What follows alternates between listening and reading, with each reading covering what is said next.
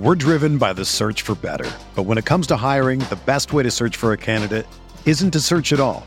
Don't search match with Indeed. Indeed is your matching and hiring platform with over 350 million global monthly visitors, according to Indeed data, and a matching engine that helps you find quality candidates fast. Ditch the busy work. Use Indeed for scheduling, screening, and messaging so you can connect with candidates faster. Leveraging over 140 million qualifications and preferences every day, Indeed's matching engine is constantly learning from your preferences, so the more you use Indeed, the better it gets.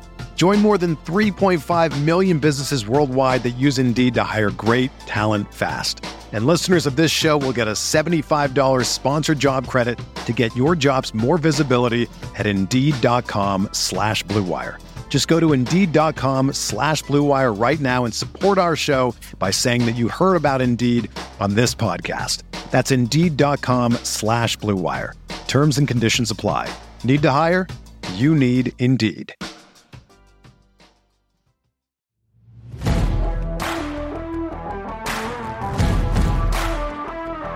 You're listening to Setting the Pace, your go to Pacers podcast with Alex Golden and Michael Facci. Sabonis down the lane with authority.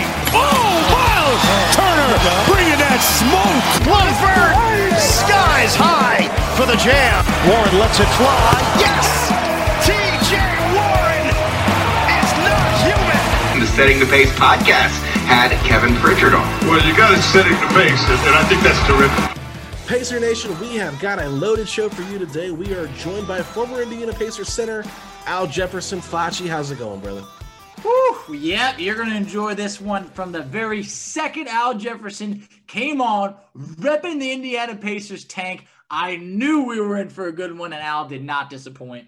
Yeah, and it was pretty great. We uh, ended the recording, and right after we hung up, he said, I love coming on y'all's show. It was so nice to hear him say that um, just just really cool. I mean, Al is so down to earth, and um, yeah, you can definitely tell that he is excited for his future with whatever he's going to do. And I'll let him share that on the pod. I don't want to spoil it, but I think that the future for Al Jefferson and his career is uh, really really interesting, Butch. It really is. I mean, we we answered, uh, we asked him a few, you know, deeper questions about maybe what went wrong this year, and Al had some pretty genuine answers, and also had to ask him, you know, who he was interested in as the Pacers' next head coach, and I think you guys uh, like his answer. Absolutely. So let's get out of the way and uh, bring on our guest, Al Jefferson, our Mississippi boy, to talk about all things Al Jefferson NBA and the Pacers. We're driven by the search for better. But when it comes to hiring, the best way to search for a candidate isn't to search at all. Don't search match with Indeed.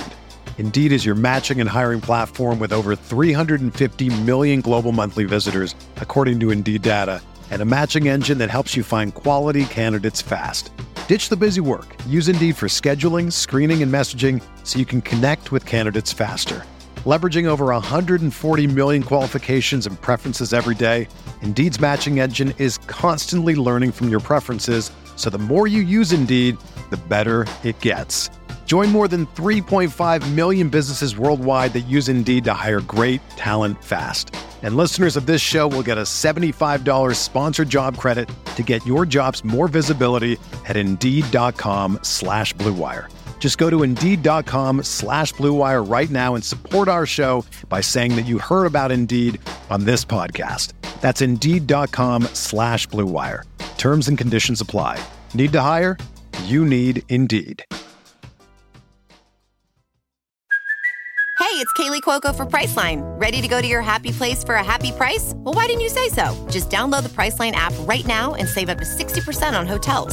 So, whether it's Cousin Kevin's Kazoo concert in Kansas City, go Kevin, or Becky's Bachelorette Bash in Bermuda, you never have to miss a trip ever again. So, download the Priceline app today. Your savings are waiting. Go to your happy place for a happy price. Go to your happy price, Priceline.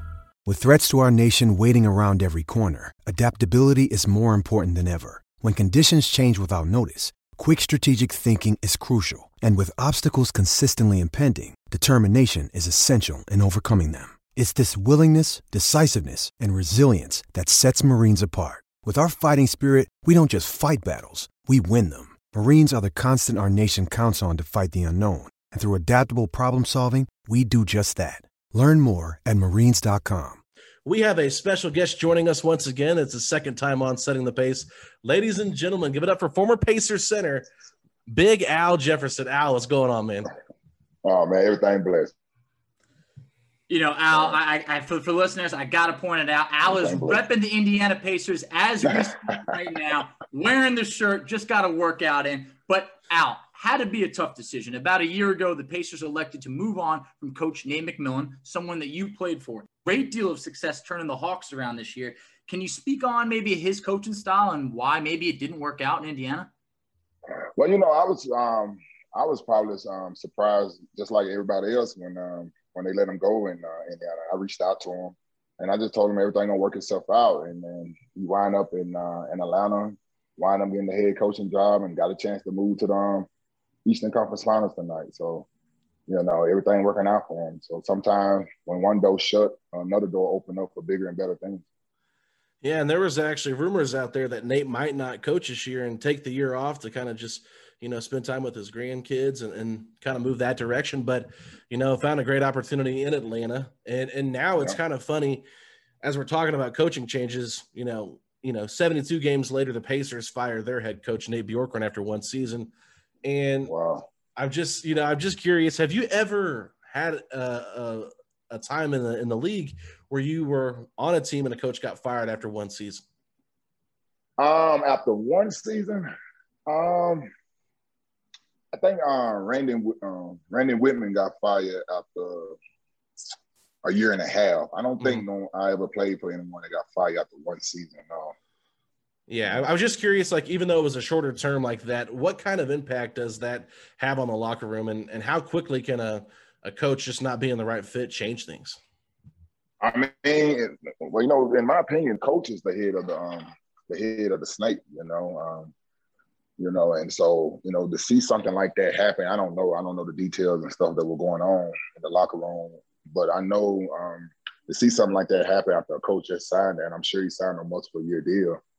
And to, you know, see him go get fired after the first year, it must have been something that Indiana just really had to do. You know. Yeah. I mean, it, it was. I don't want to say it was surprising, but the first half of the season, we didn't hear many reports. And then, boom, once those reports came out, it seemed like uh, a relationship is going to be hard to fix. But Al, they cited basically Bjorkgren's inability to mesh well with the players and staff. How important is it for your head coach to have either been a former player or be at least very much be able to relate to his players? Well, that, I think regardless if you um, if a coach played in the league before or not, I think it's all about um, you know being able to talk to your players. You know, that's one thing I loved about Nate. Um, you know, even if it's something you don't want to hear or something you need to hear, you know, Nate never um, had a um, problem with just you know speaking his mind, but it's also the right way to do it too. You know what I'm saying? So, and I feel like that was the one thing that I loved about Nate and a lot of other coaches that I had. Um, you know, guys that could come and, and communicate with you and, and, uh, and, you know, be able to um, tell you what's, you know, what's on his head and what's going on, what problem he may have. And I think that's the number one key for in the locker room. You got to have a great relationship with your coach, even if you might not agree with everything he do, but he got to do his job and you got to do yours. Yeah, and so there's been some reporting that came out about about the Pacers this year and how the guys turned on their coach and became a very selfish locker room. And I'm not sure if you've ever had that, but when when when you're playing, you know, 72, 82 games a season, and, and players start playing for themselves and not playing for the team, how does that have an impact long term with those same guys if they're kept together on the same roster? Well, I mean, it's, it's most definitely a negative impact because what you don't want, um, you know, a, a, selfish locker room, everybody playing for themselves. That's the number one problem right there because it's a team. You mm-hmm. know, I, I, feel like on any NBA team, the best player all the way down to the player that don't even get in the game is is it's, it's important. So, you know, if you got guys in there, you know, teammates especially, you know, just for don't, don't even think about the coaching stuff right now, but just the teammates that they not getting along, not being able to hold each other accountable or be able to communicate, that's a problem. Then the coaching staff and not able to communicate with the players you know, it, it just it's not gonna work. And then it's teaching a lot of the young players bad habits. You know, that's something that you don't want. I, I was so lucky my rookie year, my first three years. You know, I had good vets around me. You know, and that helps a lot. You know, so you don't want that type of locker room because these, these young players will start growing up with bad habits, and then they could affect them later on in their career. You know, Al, it's interesting. You mentioned the great vets that you had, and you definitely did. You know, you're especially when you're talking about you know the Celtics and just just a few other teams that you were on. But Alex and I, we've been begging for that. The Pacers need more of a veteran presence on this team, and Kevin Pritchard himself had to address the team numerous times this year after subpar performances. But he even said he had a quote, We didn't have an Al Jefferson type player this year, which I think is the utmost compliment to you. And Al, I mean, you talked about, but the importance of having a veteran on a team. I mean, it's one of those that when we're not in the locker room, we don't see it. But can you just tell us a little bit about what those vets do and how they can make that difference, even if it's not on the court? I mean, you know, uh, like I said earlier, I had good vets. I mean, I remember when I was a rookie, and I, remember when I started playing. You know, some of the older vets uh, wasn't playing, and but they were always trying to help me and trying to, you know, keep me in a, a positive space, and um, you know, and that that rubbed off on me. So when it came down to my turn, when I, um, you know, when Sabonis came and you know, and they, they came to me and told me they're gonna let the young fella play. And so I automatically went into that mode. Okay, let me try to help Sabonis, also help Miles, you know, just, you know, play a role on this team that I could help, you know. And I just think that's very important because also, like I said, it's gonna rub off on the young guys, Then they gonna be it when they get older, they're gonna be able to help the young um, the younger guys that come after them. So I, I just think that's the most important thing. And also, you know, I remember a couple times me and Nate um, with Lance Stephenson, something happened, and uh, I I addressed Lance Stephenson, and Nate, st- you know, sat back and let me handle it. And me and Lance real cool, and Lance knew, you know, if I'm saying something to him, it's for to help him, you know. And that's the type of relationship that you know that team had when I was there. You know, it wasn't nothing personal. It's all about we all should have the same goal, and that's winning. Either, either if I'm playing no minutes or I'm playing 20 minutes, you know, I still want to win. So I, I just think that's very important, especially with a young team. They get in this league, you know, you know, some people realize how lucky we are to be amongst, you know, the, the people that's in NBA. You know, we are very lucky to have that chance. And, you know, you got to make the best out of it. Because, you know, one thing about the NBA is a draft every year. There's new players coming in every year, and you could be soon forgot about. So I just think it's very important to have a you know that veteran guy that positive because sometimes the young guys don't want to listen. They get tired of listening to the coach all the time. It's kind of like you know I'm hearing the same coach saying the same thing, getting on me. Sometimes you need to hear another voice, and I think that's where I came in at, and most guys like me coming in at. You know, so I think it's very important, man. Have you ever thought? Have, have, you ever thought one about maybe taking a coaching role or, or, coming back as you know a veteran in the NBA, but on a smaller contract, just to kind of be in a sense like a Udonis Haslam, what he is to that Miami Heat team, someone that you know you can rely on to kind of be that player coach in the locker room that can be a different voice for the for the guys on the team. Yes, I, have been thinking about it a lot, uh, especially in the last four or five months. Um, you know, one of my biggest regret when I went to China, I was born in China to try to, I wanted to play more, but I regret it now. I wish I would have just stayed um, with Indiana and continue to do that role I was doing. And, uh, you know, for at least a couple more years. So, um, but yes, to answer your question, uh, I've been thinking about it very heavily. I've been praying about it a lot. So, uh, you know, it's, it might be a chance you might see me uh, as a coach. Hey. Al, you got me fired up over here because I want to see you back. You got a lot to give to the game, and, and I just feel like you're someone who's very respected in the league. You know, this year the, the Pacers coaching staff, it was it just kind of felt like it was a group that was thrown together, and you know, I don't even know if they're coming back. Period. So that's something I'd love to see. But two guys you mentioned, Sabonis, Miles Turner. This would be year five of the pairing. I know you got great respect for both of them, um, and you know you obviously played with both of them. But can two yeah starting centers in the NBA really work together against elite teams because this could be the year that maybe they make a change with it. Well, I mean, just the way the league is right now. I mean, when I, I sit and watch games, it just be so amazing to me to see how different the game is now than it was when I first came in. You know, when I first came in, it was a big man league. You know what mm-hmm. I'm saying? And um, you know, like you, you know, you always had a, a a big um, power forward, and you always had a, a, center. So now the game it's more like everybody. I think it's five out. I watch. Uh, I'm seeing Milwaukee play. I was looking at uh, Lopez shooting threes. And I was like, I remember he had his post move just as good as mine back in the day. you know. So uh, to answer your question, I I I think it would be hard for um, two big men like Miles and Sabonis to you know to play together for as going against the trying to get deep in the playoffs and this and that. Now I think it can work because Sabonis is so you know, Sabonis could do so many different things, but just the way the league set up now, just the way teams play now, I just think it would be a little more tougher for him. Yeah, and, and you're talking about the big man and how the league has evolved. Well, we finally had a, a center win the MVP this year, Nikola Jokic, for the first time, I believe, since Shaquille O'Neal. So, I mean, we're talking a long time here where that award has been given to a point guard or a wing and you, see big men that have been dominant over the past couple of years and Joel Embiid, Nikola Jokic, and, and Rudy yeah. Gobert winning Defensive Player of the Year. Do you think that there is maybe a bit of a resurgence with dominant big men, or or do you think that the league is going, you know, still kind of that small ball route? Well, I mean, I still think the league on that small ball route, but like the big man that you just named, them the best type of big man for this system, for mm-hmm. the system that the league playing in now. If you look like a uh, drum, um, like a Drummond or DeAndre Jordan, um, the guys you just named, them the type of big mans that, you know, uh, Jokic is a little different because Jokic, you know, we call him a center, but he point guard, center, shooting yep. guard, all mixed in one. you know, so he's a little different.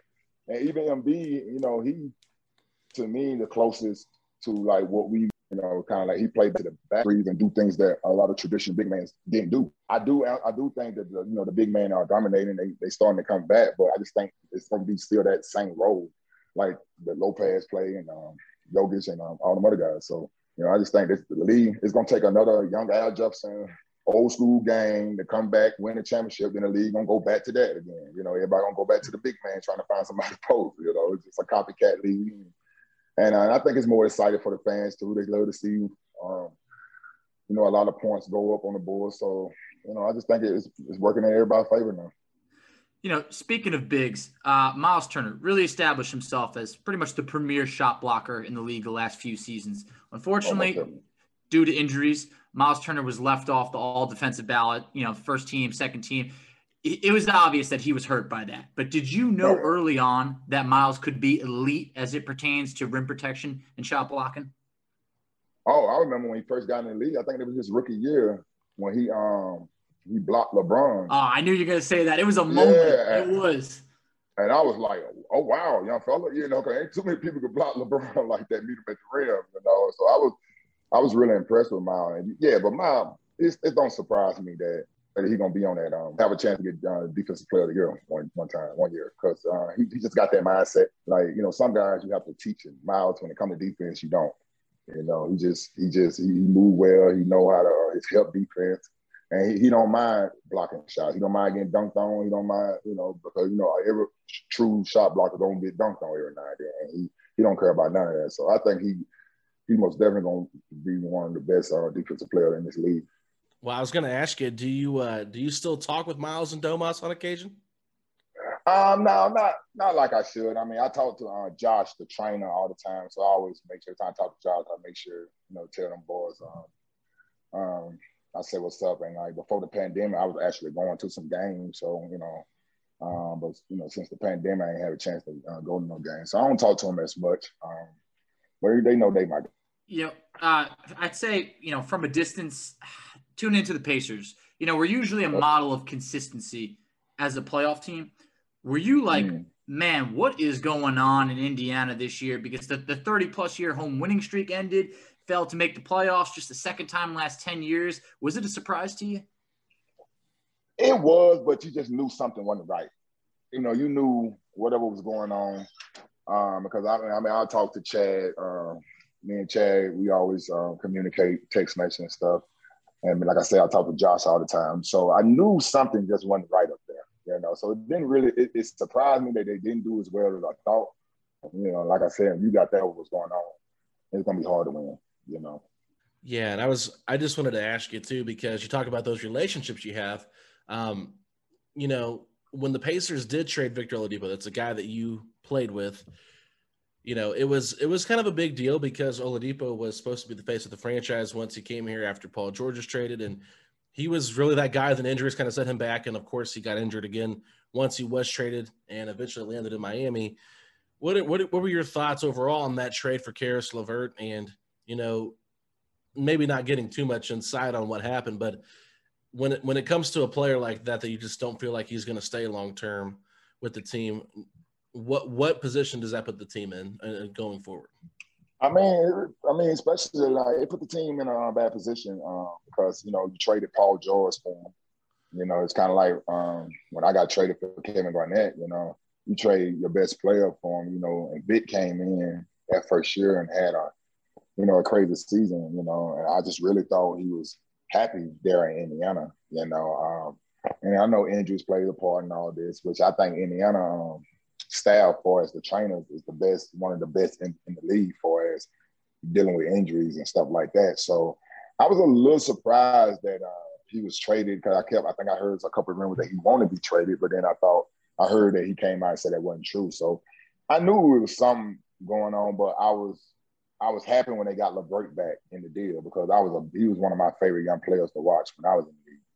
So I was really excited that you know we let Vic they let Vic go. They got LeVert, which uh, I think got a chance to be a uh, special player in this league. So you know, but it was a little shocking to me because I just really thought Indiana and Vic you know was on the same page, but clearly there was something more to the story. So. So, Al, the schedule was unlike anything that we've ever seen before. I mean, major lack of practice time, 10 less games, lack of fans, COVID protocols, everything, you name it. How wearing on your body could a condensed season be? As unfortunately, it feels like stars are dropping like flies this year.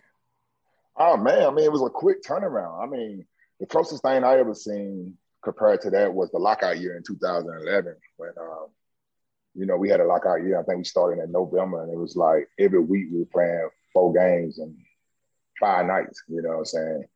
you know, but the difference was, you know, we started later and but still still ended, you know, pretty much around the same time. I could not imagine LeBron James winning the championship and two months later, not even two months later, they got to start the season back over.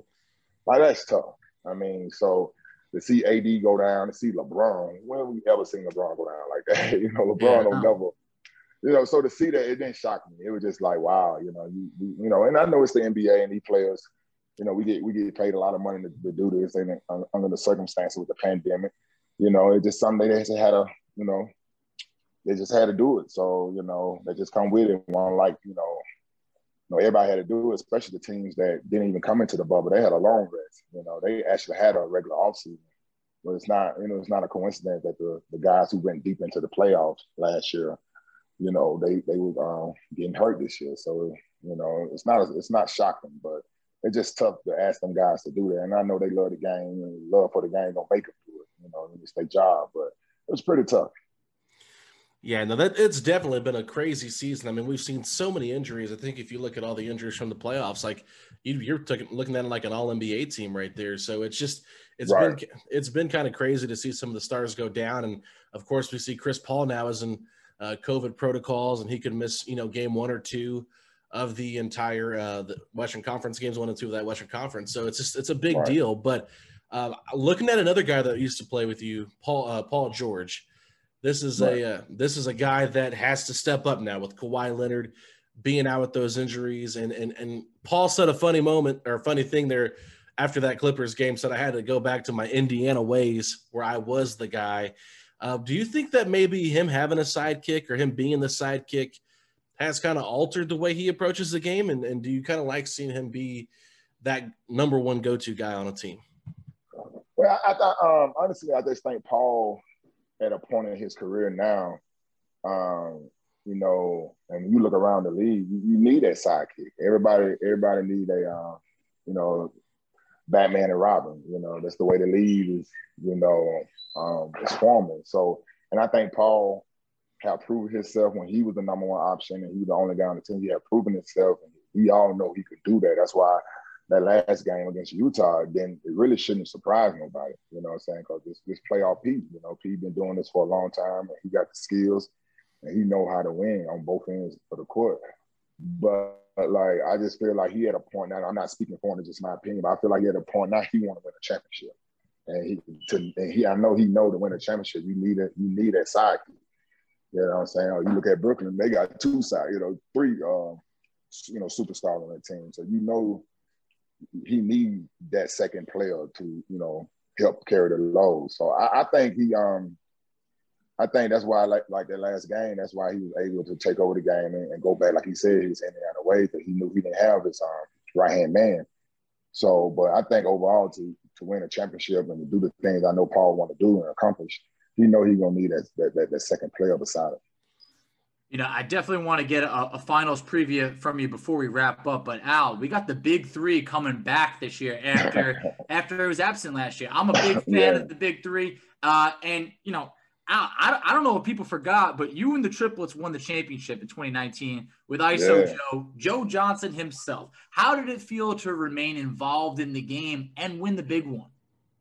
Oh man, it was like it was like a dream to me, man. Cause it just I remember coming home from China and um and I remember saying like I'm not gonna do nothing. I'm gonna just take the rest of this, you know, year off and just uh, relax. And um, I'll never forget it. Uh, JP Parker called me and said, "Yo, I want you playing the big three. Gonna be me, and you, and Joe.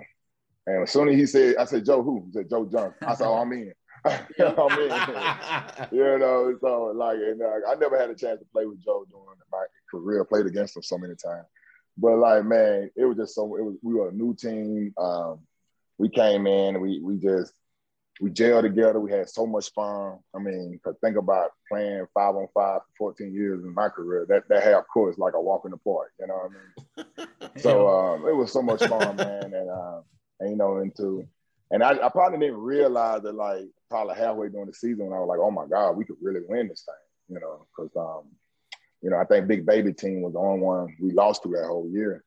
Um, so, but it was just so much fun, man. Then when it got down to the end when we really won it, you know, the playoffs and we won it. It was like a dream. Right? It was like, you know, I don't care what level it's on, when you win a championship, that, that's big, you know. And and, um, and Lisa, she was great, man. We, we, we just had fun, man. And, I just talked to Lisa yesterday, you know, and she's so excited. She's ready to kick it off again, you know. So it, it was just a lot of fun. We competed well. And uh, like I said, Joe made everybody's job a lot easier. I put it that way. you know, the real question is, are, are, you going back to back at this point? Because I know the player pool's improved, I know the league's improved, but hey, I mean, I know you just got that workout in, you know, before we did hey. this interview, so I know you're ready to play. Oh yeah, man. Like I, I, told Lisa yesterday, I said I'm gonna try to help Joe out this year. Now he ain't going to carry the load. So, you know, I've been in the gym now for the past two months, man. Really been, you know, taking the series and getting in because, like, like I said, we had so much fun. I want to be ready. I want to, you know, um, be able to help Joe out. And uh, that back to back, I mean, you know, I'm not gonna I'm gonna take it one game at a time, but I know we have a chance. We go out there and just, just you know, get stay focused and do the things that we did um, two years ago. Uh, I think we'll be fine. Like you said, the league have got better, and I think it's gonna continue to get better. You know what I'm saying? I think more talent gonna come because the big three is, you know, it's blowing up. So, um, but yeah, we just got we just got to get better. We got, you know, we've been working, so I'm pretty sure we done got better. So you know, it's a chance, but you know, I'm just gonna go in it, taking it one game at a time, like I did two years ago. Now I ain't thinking about the championship until that time comes. So I don't want to get too ahead of myself. yeah, and we're we're excited to see you back out there on the court, and hopefully see you guys, like Facci said, repeat that championship. But in terms of the NBA championship, you know, we've we've got only one team advanced so far. That's the Phoenix Suns into the conference finals. It's it's been a crazy season, but I'm gonna put you on the spot as of uh, this is June 18th, so anything could happen. We're releasing this episode on Monday. Well, who do you think makes it to the NBA Finals? Man, if you'd asked me that three weeks ago, like I'd have had a totally different answer. You'd asked me two weeks ago, I'd have had a totally different answer. Um, uh-huh. Before Kyrie went down, you know, I was just, I said, I always said it was going to be hard to beat Brooklyn. You know what I'm saying? It's going, it's just to be hard, regardless who they play. It's to be hard. You know, uh, um, but then injuries. Kyrie went down. Um, James Harden not 100%. KD is carrying the load. Um, you know, that may change. I like Phoenix. You know what I'm saying? I like, I think Phoenix, I really, I wish they would have had a little bit more experience for us Booker. You know, a lot of them guys first time in the playoffs, but they got a great young team. And Chris Paul, the head of the snake, you know, this is the perfect situation for Chris Paul. Like, but then now he and, um, you know, he he out, you know, so yeah, it just, yeah you just don't know, man. I mean, now it's the Clippers. I mean, look, let's see. if they could get past Utah, then you bring um, um, Kawhi back. I mean, there you go. You never know with them. You know what I'm saying? So it's just up in the air for me right now. I really just can't give. you know, because I, I was saying uh, Philly, you know, but to see what Philly did the last game, how they let that 26 point lead slip away like that. Yeah. You know, that's just not playoff focus. You know, that's that was a meltdown. So it's just up in the air. I think all them teams, you know, even Milwaukee, they playing, you know, they playing um well. They could get past Brooklyn. Who knows? So. Mm-hmm it's just up in the air. I, well, I, I, can't. I just can't say one team. Well, well, let me let me give you this route then. Maybe instead of who you think, who are you rooting to make the finals? Because for me, I uh, I'm rooting for Coach Nate McMillan and the Atlanta Hawks just to have a, a little Cinderella story here and get to the finals. It might not be what everybody wants, but that's who I'm pulling for. I like I like the Hawks team. They're fun to watch.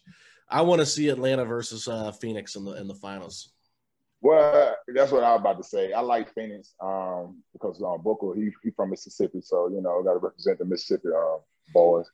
Um, and, and, you know, like I said, like you just said, I love Nate, man. And I love when, how Nate got them boys playing, and that would be a great, um, a great um, story to see them in the finals. You know, see two teams that no one never thought. Well, I know people probably some people have Phoenix in there, but but it just just just don't know, man. I don't want to mm-hmm. get my hopes up and then get disappointed. So that's one thing about me being retired. I'm looking at the game as a fan now. You know, yeah. you know, I really and that that's so much you know better than you know than how I used to look at it. You know, I look at it as a fan and just good see good basketball.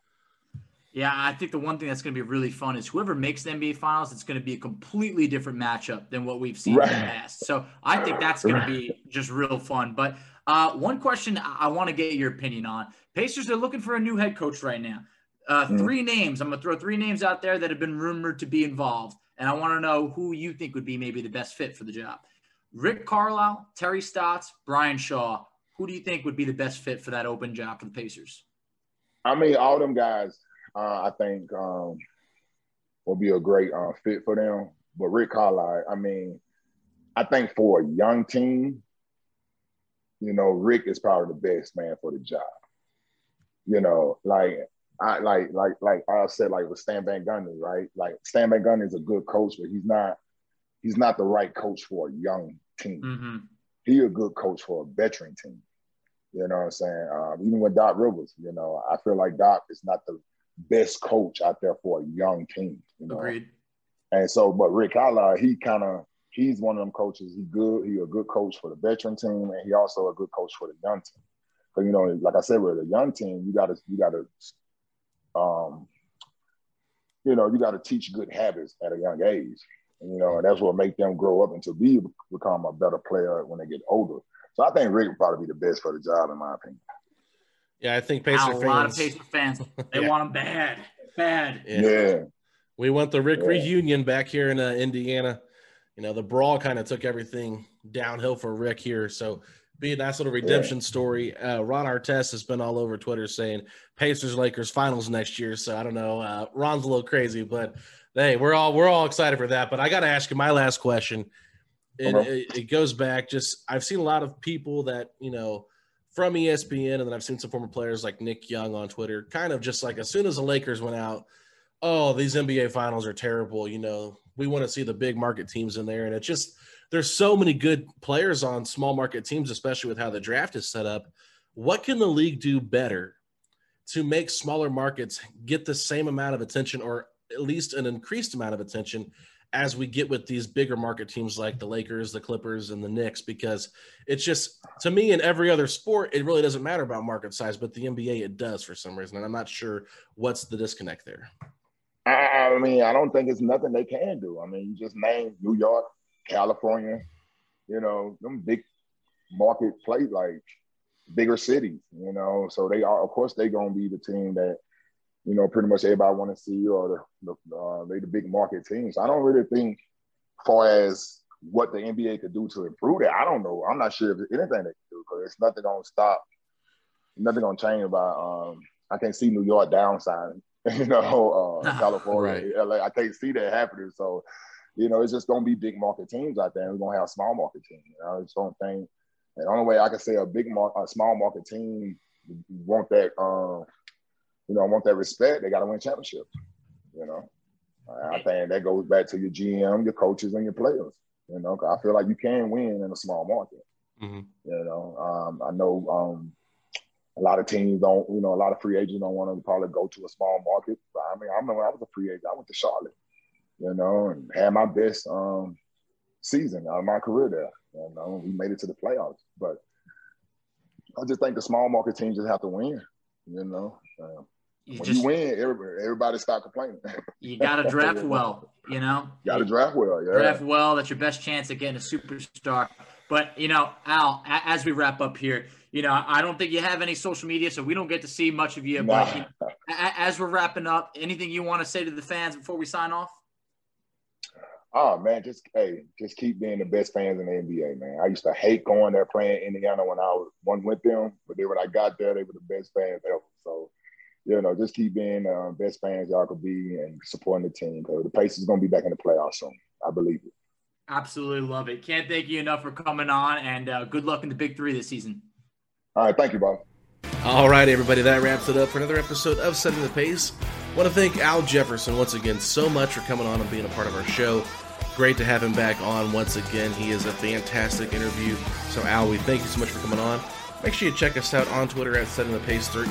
My co-host Mike Facci at underscore FACCI.